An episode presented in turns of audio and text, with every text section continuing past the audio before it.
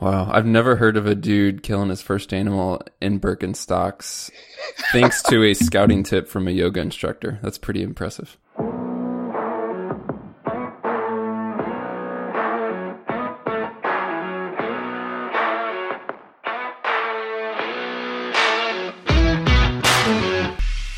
Welcome to the Hunt Backcountry podcast, presented by Exo Mountain Gear. This podcast and the gear that we produce at Exo Mountain Gear share the same purpose to make you a more capable, confident, and successful backcountry hunter. This show is all about providing you with valuable information from experienced hunters. To learn more about the podcast or about our backcountry hunting packs, visit exomountaingear.com.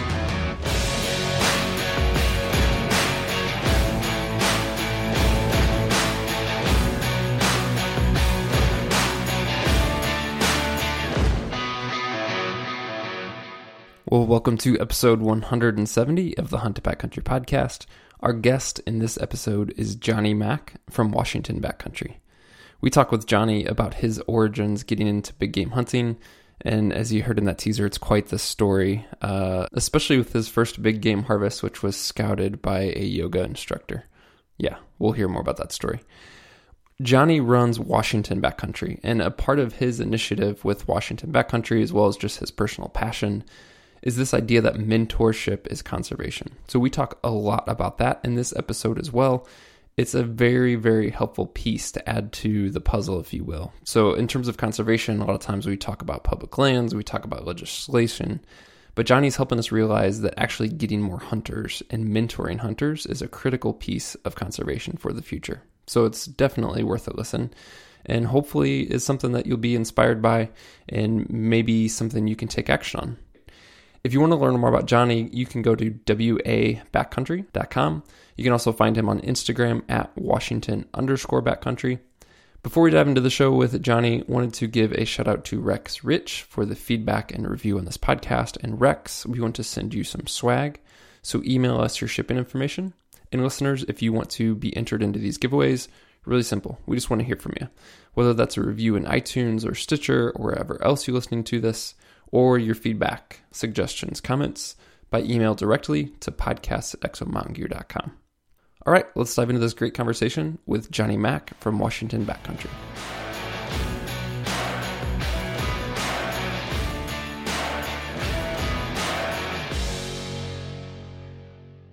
Johnny, welcome to the Hunt Backcountry podcast. Thanks for joining us, man.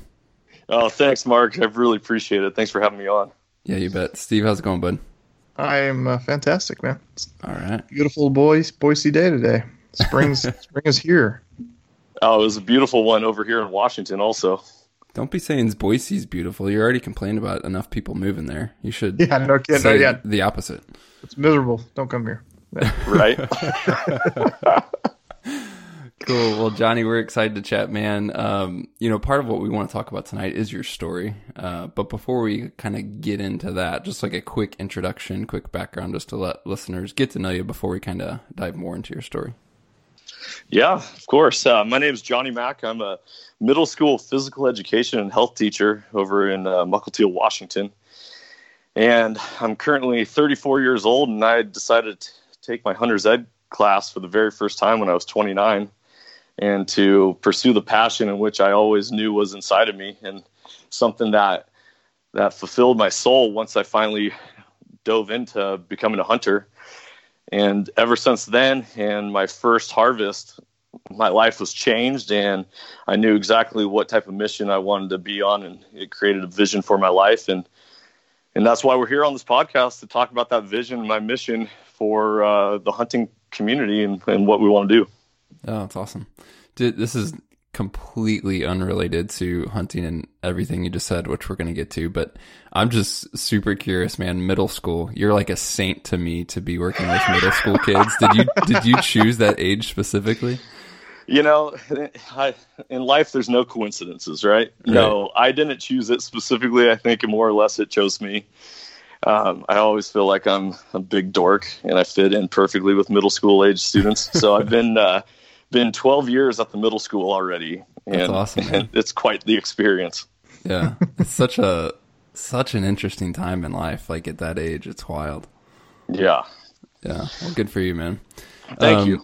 So yeah, the you there's this funny uh, dichotomy, and you don't hear it as much anymore. But even go back five years, I think it was more prevalent of like the REI crowd versus the Cabela's type crowd, like the granola versus the hunter outdoors person. Um, and I think there's been a lot more crossover since then. But that was quite literally your story. You worked at REI, right? Yeah, actually, as soon as I got out of college and I was student teaching, and through my first few years of teaching, you know, teachers have to have part time jobs to supplement what they do if they want to, you know, enjoy that time off that they have. So uh, I worked at REI. I rock climbed, backpacked, uh, snowboarded, mountain biked. I did everything that REI is all about, and then some. And uh, but the the crossover into hunting didn't happen until afterwards. You mentioned in that intro that as you became a hunter, you kind of connected with something that was in you all along. Tell me about that. Like, w- what drove you to finally become a hunter? Yet you also mentioned that that was something you knew was in you for it sounded like a longer period of time. Yeah, uh, you know, I think, I think innate within all of us is that primal nature to want to provide and to self-sustain for your life and for your family. Being a husband and a father, you know, there's a responsibility that comes along with taking care of my family, and so innate, just like most women, I would say, at least speaking for my wife, she wanted to be a mother from the get-go. You know, she knew that she always wanted to have children. Well, just like that inside of me, I always wanted to be a hunter, but I wasn't raised in a hunting household and I never was given the opportunity or experienced the opportunity. But the moment I got a Red Ryder BB gun in my hands at I don't even yeah, I don't even know what age, I knew I was at home. And it was old cowboy western movies of you know the Lone Ranger and being out on the horse and and being out west and the adventure that goes along with that that just set my soul on fire. I knew that that was what I craved and what it what I have come come to conclude is we as humans need adventure in our life. And the adventure if we don't get adventure we feel stale. We feel like we're not living. And we die a slow and sad death. And hunting provides that opportunity for adventure. Now i was getting adventure through backpacking and different journeys but i wanted more and i craved more. And it wasn't until i got to carry a weapon with me when i was out in the backcountry that that everything connected for me and i and i realized what it is that i wanted to be in life. That's awesome, man. Yeah, I love I love the craving adventure part. You know, I think it's um, it's so essential. Uh, We've talked about it in the past of like that getting kind of getting out of your comfort zone too, of like you know picking something new and just going after it, and you just uh, I don't know, man. I, I know I know every time I do something like that, you just feel like you truly do grow as a human being once you're done. Yes, uh, without question. You know, I I've been a fearful person in my life. Even the fact that I used to be afraid of the woods and be afraid of the dark, and yet I'd go on backpacking trips. And on my first bear hunt, where I'm on a mission to go bear hunting, and yet I'm sleeping in my tent, being like, "Oh man, I hope bears don't come into camp tonight." like it was, it was weird, and and yet I was able to conquer fears when I actually was able to put hands on my first bear that I harvested and realize, you know what? It's it's not as bad as you think. It's not as scary as you think, and this is life, and it's beautiful, and there's nothing to be afraid of. What do you think now? Let's call it five years later, whatever the exact date is. But if you were to go back to the people you worked with at REI and kind of had this conversation about hunting, do you think that would connect with them at all, or like what's your impressions and kind of bridging that gap between the adventurous outdoors person who's not a hunter and then you coming in with like this next level basically of connection that you feel to the outdoors and to adventure beyond just the typical like REI activities? Right, man. That's such a great question. Uh, well, I have a few few different angles to go about that. So when I was preparing for my first backcountry bear hunt, I went into REI that I used to work at and went and said hello to a lot of fellow employees and coworkers and and it's common within REI to ask people like, "Hey, what's your next adventure you're going on? What's your next adventure?" And I was like, "Oh man, you guys won't believe this. I became a hunter and I'm going on a backcountry bear hunt." And all of a sudden, people like stopped and were like, "What?" and kind of uh, awkward, and then conversation shifted and they walked away. And so I actually had some experiences of people not feeling very comfortable with that. And maybe it was the fact that it was a bear rather than than a deer or an elk. Um, but it really created a foundation for me being an ambassador for the hunting community and realizing that not many people are comfortable or confident around the hunting world. And maybe it's the hunters that painted themselves in a negative light with just how they are or or whatnot. But but with that, I, I took it upon myself that I need to bridge the gap for these people. So actually on my first backcountry bear hunt, I didn't spot the bear that I shot. A yoga instructor and her two students from Seattle spotted the bear for me, and no I ended way. up shooting it in front of these people. Really? Yes, and it's like I said earlier. There's no coincidence in life. I feel like this is just a part of the mission and the journey I'm on to show people and bring a level of of comfort and familiarity to people who are unfamiliar with hunting and what goes down with it. So this is uh, a part of the journey and the story that I like to share. Yeah, dude, I got to hear more about how that went down and what that type of response was. I'm just picturing, yeah, I mean, think of this is stereotypical, but the yoga teacher from Seattle who's now witnessing a bear being shot. Yeah. So uh, this was uh, August 3rd, 2017, and hiked in about nine miles to this place where, you know, was the first time I really experienced how to find berries.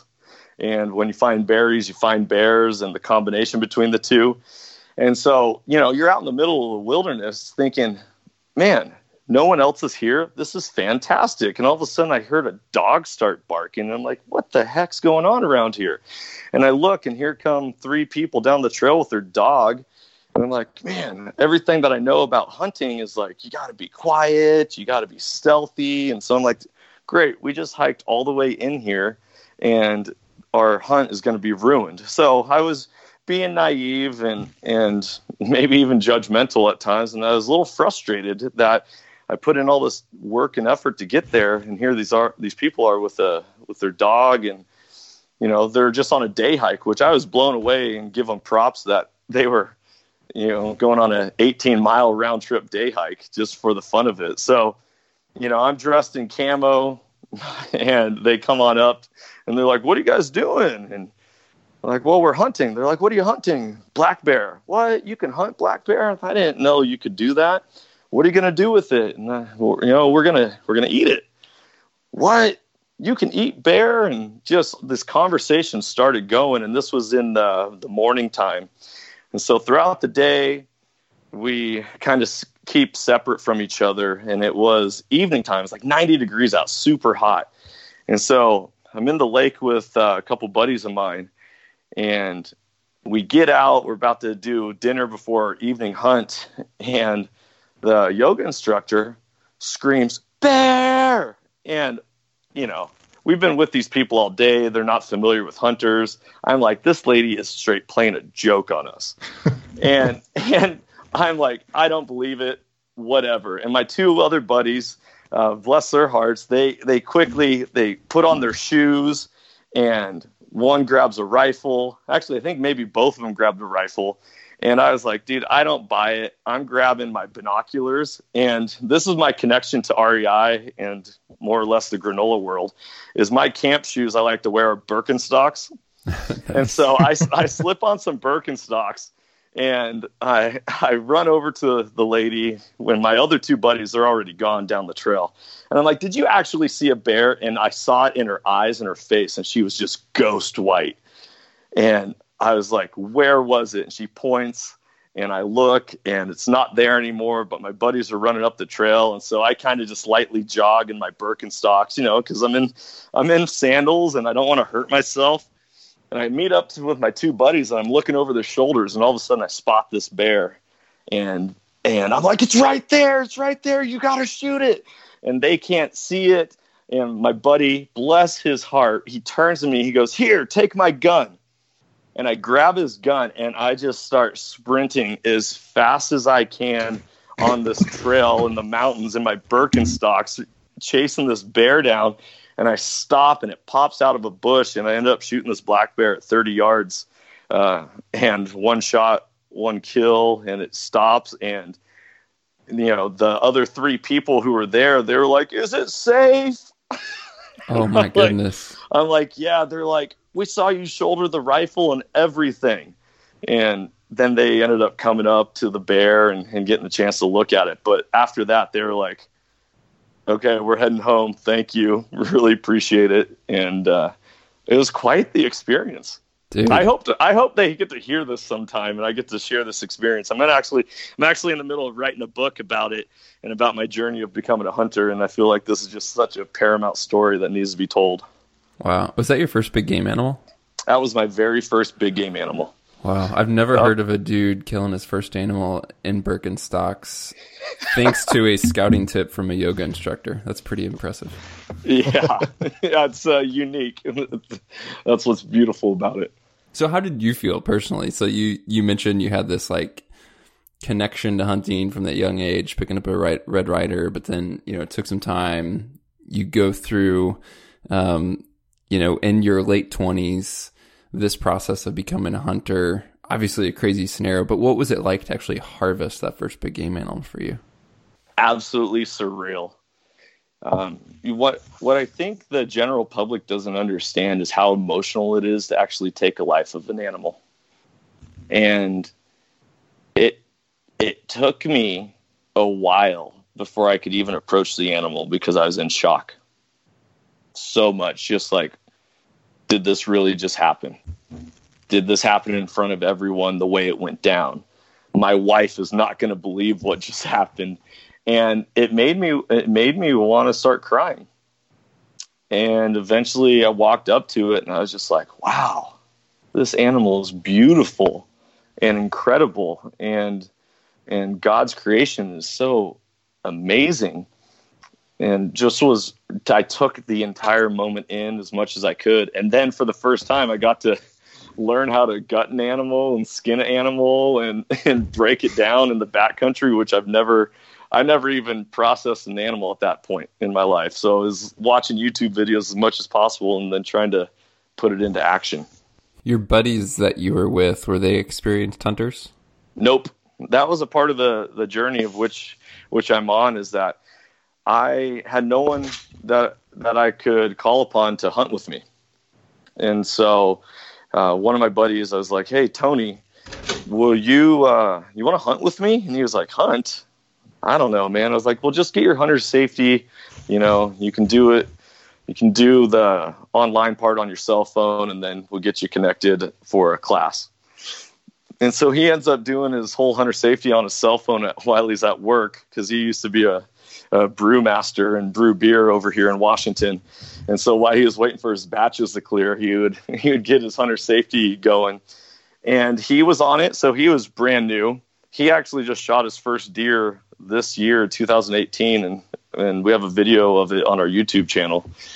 Um, but uh, yeah, he, he, was new. My other buddy was new, and we were just a bunch of rookies trying to find our way and and be you know success is measured in multiple ways. You know ultimately you want to harvest an animal to provide meat for your family and that's the goal. However the if you can't enjoy the journey along the way then your priorities are messed up as well. So it was just the icing on top of the cake that that made the trip just super special. So I know that you and obviously even listeners can hear like your passion for hunting. Um, and I know that that's something that from your own experience, you want to be able to help other guys um, and other gals in your shoes who didn't grow up with the exposure, who might be getting into it later in life. Um, and you have this phrase that mentorship is conservation. So, kind of like expand upon that idea um, and tell us some of your thoughts there. Yeah. So, so mentorship as conservation is what Washington Backcountry's platform is all about. Is is in the hunting world. Well, typically in general life, you don't hear the term conservation very often. You know, the, to break it down, to conserve means to save for later, and so it not too often in life do you hear the word conservation. So it's typically revolving around hunters. So hunting is conservation is what you know Rocky Mountain Elk Foundation is all about, and and all these you know conservationist groups. Well, I personally believe that if there's no hunters that for the next generation to come, then hunting's going to die. And I, before I got my hunter safety, you know, I was not married and, and no children. And this summer, I'm about to have my third child, my third boy, who, whether or not my boys want to grow up being hunters is their, their own choice, but they're going to have the opportunity and the skill set and able to pursue that passion if they want to. And so by me becoming a hunter, I now have provided opportunity for my family and everyone around me and the ripple effect of which one person caring enough about the continuation of what they love spreads to you know it's countless numbers and so mentorship is conservation is the whole idea is that if you want hunting to last you got to teach people to fall in love with hunting and to want to protect it and to want to see it continue. And one of my biggest frustrations in the hunting world is that people are so closed to helping others. You know, everyone's afraid of giving up their location, which I understand to an extent, but at the same time, there's a lot of ways to mentor people without giving up your location. And so I feel like, you know, hey, you can't ever hunt with me because I've been going here with my dad for 30 years and we've been sitting on this stump for 30 years and you know my, all this stuff. And so the new generation of what I call adult onset hunters are these people that are needing and thirsting for adventure in their life and something to hold on to and something to be passionate about. And it is hunting that can provide that opportunity because with without hunting, we are left sometimes empty. You know, you can go on a hike, and this is where the crossover is between like the REI world and the hunting world is you can go on a hike and be in nature, but at the end of the day, you're an observer of nature.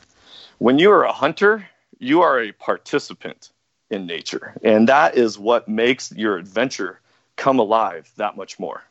That's a great way of putting that. I like it. Yeah. Yeah. Is, is it interesting, interesting to me to think of conservation? I'm just, as I reflect on what gets talked about in the hunting world in terms of conservation, um, obviously, currently public lands are big, and that's critical and very important, um, an important piece of conservation in the future. And then you look at animal specific conservation initiatives. So Rocky Mountain Elk Foundation, Mule Deer Foundation, they're talking about you know habitat and protecting the lands not only for hunter access but for the species. But there isn't a ton of focus really on this recruitment piece and on necessarily continuing um, to build up hunter numbers. I mean, it's talked about, but there's not there's not a huge huge focus there from I would say what I would observe anyway. So I think this is a a key piece to bring in with the lands and with the animals and with the right. habitat to have a more cohesive picture. Right, and it all works hand in hand. Don't get me wrong. Yeah. Conservation is legislation to sure. an to an extent, but at the same time, if you don't have the people that that want to protect it and love it, they're not going to put the money into protecting the legislation and the conservation of animals down the road. Mm-hmm. So it's you know it's a big wheel that all works together, and without that one piece of the pie, it that wheel doesn't turn as well. You know, yeah. it's it's a rough journey. What would you say to? And I, I would hope that there's not many people thinking this, but honestly, there's some who simply think that more hunters, more hunter numbers, more people in the pursuit isn't a good thing. Well, competition breeds success, right? It's not fun playing a sport if all you do is crush the opponent the entire time. And so, uh, having more numbers in hunting is take a look at your life. Are you are you looking at it as a finality? Like, are you going to hunt? Are you hunting to be alone and be a, away from everyone, or are you going for the experience? And the way you look at it, the perspective is is going to give you uh, a shift in your mindset. So if people are are sad about more hunters in the field, then I don't know what to tell you. I'm sorry, man. but, but at the end of the day, if you see a sea of orange during modern rifle, be excited about that. Yeah, it's frustrating, but at the at the end of the day, you know, that's more people out doing something rather than sitting on their couch playing video games, watching Netflix, or just being uh, a sedentary in their life. They're out living their life, and that's there's beauty in that. I'll try to remember that the next time I'm pissed off at somebody for being on the same hill. Get out of my spot. right. Well, and that, and then just think, hey, hey, I hope they push the animals my way. Right. Yeah. we we always joke about like whoever whoever that person is, they're like the you know some big pos or something like that. Like like they're you're cursing their name because they happen to be on the Uh-huh. same hill. But it's like you know in reality, especially we always you know if you're especially if you're getting after it, right? If you run into somebody four or five miles back there, it's like Yeah, all right, exactly. tip, tip my hat to you. You're you're out here doing the same thing I'm doing. You know, it's kind of uh, you just gotta like you said appreciate it and and kind of hopefully they're cordial and you you, you Yeah. know both agree to hunt different directions or something like that. you know at the at the same time it's like yes it can be so frustrating to be like i only have this week or this weekend out of an entire year to to do what i i love and to run into other people in your exact location can be super frustrating but this is where an opportunity is to build community within the hunting industry in the in the hunting world of you know m- building a bridge making a friend uh, getting intel, sharing insight, and helping people out. Yeah. You know, you Mm. you ne- listen. You never know who's watching, and you never know who you're going to run into in life. I think there's something to be said too for. I mean, it's, I just think of personal instances where I've had where I've run into other hunters who have had success on a trip or even in an area that I was hunting, and even if I don't know them, like the fact that they've had success and I was there and not even part of the hunt, but like there's a bond there of like, yeah, good for you, and heck yeah, this is awesome, you know. So I think it versus just being, you know, maybe jealous or oh man i should have been there or whatever. It's like you can still celebrate that with someone even if you don't know them and even if you weren't part of the hunt but you're still out there together essentially. Definitely, it's like uh, you know I'll use the term brotherhood, even though it's both m- male and female. But the the brotherhood and the bond of when you you sweat together and bleed together, you build that bond. And so I think maybe it can be taken a little differently when you put it towards road hunters and people just drive mountain roads and, and glass from their truck. But when you're on foot and you're putting in the miles and the effort to get to where you're at, man, that's impressive. Absolutely impressive. Uh, this last year in September, on uh, my very first uh, archery elk hunt, I was able to to take a, a beautiful Washington bull, and the next day I was with a buddy. I was like, "Hey man, are you gonna are you gonna get back out?" He's like, "No, it's raining." And I was like, "Okay." Well, there's another guy that hiked through our camp, and he ended up coming back out uh, with a four by six. It was a little little raghorn, but it still had six points on one on one side, and and my buddy was frustrated because this hunter ended up killing his bull probably about less than a quarter of of a mile from where I shot mine at, and it was prime elk country, and it was like, man, you know, that guy went out on a rainy day. Yeah, you can lose a blood trail in rain and all that, but he still went after it and got it and got it done. And you know that's the that's the struggle. You gotta you gotta realize what you're okay with and what you're okay giving up. On this idea of of being an active mentor essentially for others, and I mean you hit on a hot button topic in terms of like giving up a spot, but I think you can do a lot. Um, outside of the season even so maybe you're not even actually taking someone hunting but maybe in the off season you're helping them either learn to shoot or learn to scout or you know give them tips after you've had a successful hunt on hey like i know you wanted to get a hunting shoot. Come over here and help me process this deer. I think there's plenty plenty of opportunity to help guide someone along without just taking them hunting in your secret spot. Um, what are what are some of some of your thoughts on there things that like say from your experience um, when you were starting at 29 like what are some of the things got you just think man i wish somebody would have what? Yep. So great question. So the very first two questions in which i had was where can you hunt and how do you find animals so I've been backpacking since I was seven years old, all along the Pacific Crest Trail in the state of Washington, and gone on a lot of journeys. But I didn't realize that the same public land that I was backpacking on were the same trails you could use to go hiking in and hunting from. And so the concept of what public lands was was so foreign to me, even at the age of 29 and working at REI, it did it didn't even cross my mind. And so I ended up writing a Hunting 101 series that I'm started on my website. And the very first one is how to find land to hunt. And through there, I talk about what onX Maps is and how that's changed the game in the hunting world about finding public land to hunt. And I go through what BLM, DNR, state land, federal land, um, all these different things are for the the novice to get an understanding of where you can go to to hunt. And then the next one was, all right, I've been hiking for so many years, and I don't really remember ever seeing that many animals. So as funny as you think you go out in the woods and bears are everywhere and bears are going to come into your camp i mean before i actually hunted bears out of 25 plus years of backpacking in the wilderness i only saw two bears when I was hiking, and it was in Mount Rainier National Park. So, finding land to hunt, finding animals, how to actually find animals. And then the third one, which I actually want to get into over this next year after I get done having my third child, is I want to start creating opportunities for people to get hands on in processing animals.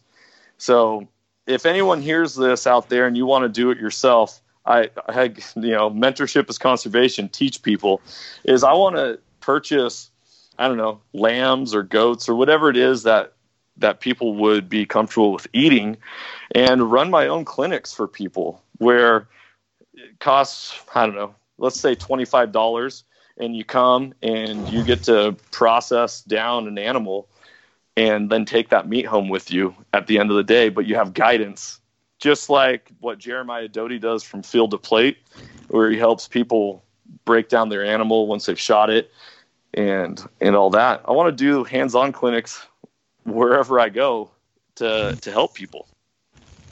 You know, talk about game management, meat care, and all that. Do you think um, the in-person stuff like those events are great? But what do you think? I mean, you talked about writing articles and that. Do you feel that for a lot of what's called the adult onset hunters that like the internet's still the first place they're going to start right because they probably may not know anybody kind of like you didn't know anybody who can take them under the wing so i mean do you think that that's a huge entry point in providing good content that can actually help people then get in the field yeah you know anyone who is let's say 45 years and younger is more than likely going to go to YouTube and and go to the internet for resources of how tos. You know, if you're older, you might end up going to a public library and finding books or magazine articles, but the internet is where it's at these days as far as gaining information. And so, uh, with that is, is a way to just get as much resource and knowledge is power. You know, the more knowledge you have, the more powerful you can be and more informed you can be when making your decisions.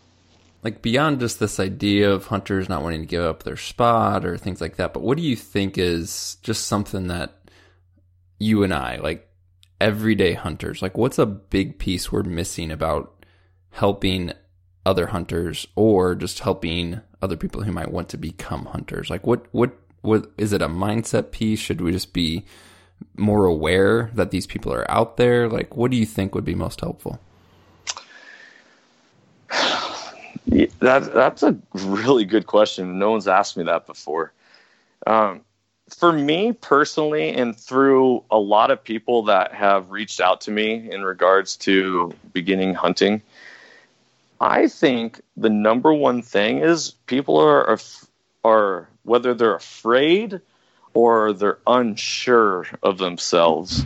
They don't they don't trust themselves to have enough knowledge or skill to go out in the field by themselves.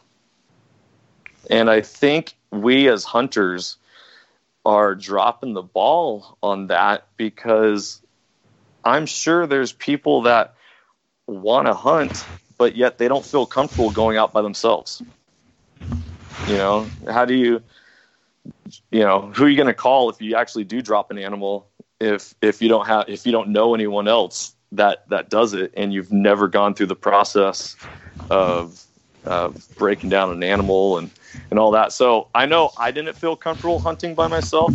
Shoot, I call me weak, but I didn't feel comfortable backpacking by myself. And there's people that solo hunt and solo hike all the time, but there was a unfamiliarity and a discomfort that I felt when being out in the field by myself. And I think that's where uh, another mentorship opportunity comes into play, but as well as building the community and being an ambassador and inviting people to say, hey, you want to come hunting with me? Or how about this? You want to come scouting with me?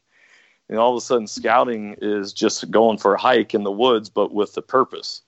You know, rather than hiking to an end destination like you would when you're going to a lake in the summertime, it's we're going out with the purpose. And through this, I'm going to talk to you about uh, game trails and wind and thermals and, and how the sun plays a role in animal movement and travels and all that. And so when you start to go out with somebody into the field, it can open up their mind and give them so much more confidence in what they do. You know, being a PE teacher, what I know about about people is if they're not successful within that first little bit, within that first couple tries, then the majority of people quit because they don't feel success, they don't feel confident. And so, with no confidence, why would they want to continue? You know, I know for a fact I, I don't enjoy doing things I'm not good at. So, why are these people who would want to hunt feel confident and comfortable continuing to hunt when they have no idea what they're doing and not truly finding success or understanding how to find success? That's good, man. Yeah, just what you said there of shoot, it could just be going for a hike. Like you said, a hike and a scouting trip. In some ways, the only difference is being more aware and looking for sign and things like that. So just again, getting people, I think, involved in these activities in the quote unquote off season or preseason can still be a, a great way to invest in others without giving up all of your own hunting time too. Oh, totally. Mark, have you ever or Steve, have you guys ever tried to explain thermals to somebody over the phone? well, on a podcast, kind of, yeah. right, but it's not easy. Yeah. It's not easy. So when if thermals and the wind is such a huge component to hunting, isn't it kind of important to actually explain in person? Because I don't know about you, but I'm a visual learner, so it's a lot easier to go out in into the field, you know, see you squeeze your little chalk thing and, and watch the dust fly in one direction and then go stand in a shadow or stand on the other side of a creek and see it go a different direction, you know? And all of a sudden it's like, oh, okay, I get it. This makes sense now. You know, you know, you go the the classes of, you know, heat, uh, cold runs to heat And so, you know, you can tell somebody that, but until you see the sun hit a hillside in the morning, and then by the time the sun is hitting the entire hillside, that's when the thermals change. And all of a sudden it's like, oh man, this makes so much sense now. And you know, this this fall I had an opportunity of taking a, a brand new hunter out into the field on a on a rifle hunt. And it was these opportunities in which I was sharing with the guy, and he was like, "Oh, dude, I feel like I got to be taking so much, so many notes. This is, this is game changing for me." Yeah, man. Thinking of what you mentioned um, with like that event of breaking down animals and kind of showing that in the field, and then things come to mind like Dan Staton, who recently did like an elk shaped camp, which wasn't necessarily beginner focused, but still just this idea of learning in person and in small groups. I think it has a lot of validity and I think there's probably multiple multiple listeners out here who could organize something like that in their own area, whether that's through a local state chapter of something they're involved with, an outdoors organization, or shoot, if you belong to a, like a shooting club, an archery club, something like that. Um, yep. It'd be cool to see more people step out and just like offer some one day workshop or some yeah. in the field yeah. something to help brand new people. So it going back to my my education experience is you have to have a scope and sequence. And scope and sequence is a progression of skills and knowledge that are built upon each other. And so I can't explain thermals to you until I teach you that if an animal smells you, they're not going to be around. And and so I feel like a lot of a lot of people are going so advanced on on things and opportunities that for a beginning hunter it can feel very intimidating. And you know, it's like playing a pickup basketball game with somebody who played college basketball and and you you maybe stopped when you're in middle school. It's like, okay, I'll, should I even be here? So the scope and sequence and and trying to put yourself in the shoes of what is it that you needed to know to even start and feel comfortable. And and that is where you got to go with this mindset of mentoring people. You know they people are going to pull triggers on their own and they're going to learn about archery because there's so much learning that on their own but to get them started and to get them hooked that's what you want just like a book if you don't if your book doesn't start out with a great hook at the very beginning you lost your reader and so we as hunters need to figure out how to go to the very beginning to recruit and hook these people to fall in love with something that's changed our lives. And that's what our mission at Washington Backcountry is all about is transforming lives through primal adventure. And to give some passion and some and some love for something that's changed our lives. So the scope and sequence is huge and really trying to break it down. You can't common sense is not so common as as much as people like to think common sense is common. You have to assume that somebody knows absolutely nothing. There's no prior knowledge there. You know, it's a lot easier for me to teach ultimate frisbee to somebody who's played football and played soccer before. But if they've never played football or soccer, how do I teach them ultimate frisbee? You know, you really have to break it down into the most small and minute steps so that people can, you know, you got to crawl before you can walk and you got to walk before you can run. As you say that, I think one of the most viable things um, to get people hooked from the beginning is just going, really going back to the idea that you mentioned before that when you're hunting, you're not just uh, in nature or observing nature, but you're actually kind of a part of it. I think if people truly understood like the connection to animals that hunters have, um, like this active role that they play, and just the unique encounters and all of that, I think that would be almost enough to hook people. And that's all before you shoot a thing, you know? Oh, yeah, totally. You know, when you're hiking down a trail and all of a sudden you see a deer track, you know, to a to a normal hiker, you'd pass right over it, and all of a sudden you're like, well, how old is that track? And to be able to explain that to somebody new and be like, well, this animal just crossed here probably last night or this morning, or, you know, all of a sudden it makes nature come alive. Think about like a little child at a at an aquarium or at a zoo and how all of a sudden all these animals that they've seen in books are there in person and how it just captivates the mind. If you can paint that type of picture for somebody new when you're out in the field with them, you're going to hook them as well. So you've mentioned a few times you, uh, and we kind of skipped over this in the, in the intro, but you're involved with Washington Backcountry and started that, and I know that that all ties into this idea of mentorship as conservation. But what are you doing there in Washington um, through Washington Backcountry to make a lot of what you discussed, you know, come to reality in, in your own area of the country there? So it all it all started with uh, power of social media you know i'm i'm at the age i was in college when facebook was called the facebook and you had to have a, a, college email address to actually get on it. So like i hit hit social media right at the the takeoff of it. And when i learned about instagram and the power of instagram with the hunting world and how easy it was for me to connect with somebody and and it made people accessible i was like oh man, I can get access to a lot of these people who I would never run into on a daily basis or in social life. And so, uh, with that, uh, I wanted to to build Washington Backcountry as a network to expand the reach and bring people together. And so I'm do I throw social events here in the state of Washington, and I eventually would love to take it, you know, all over the nation if that if that is ever possible or Lord willing. But but the idea is to build community, give people a common place to gather and build friendship.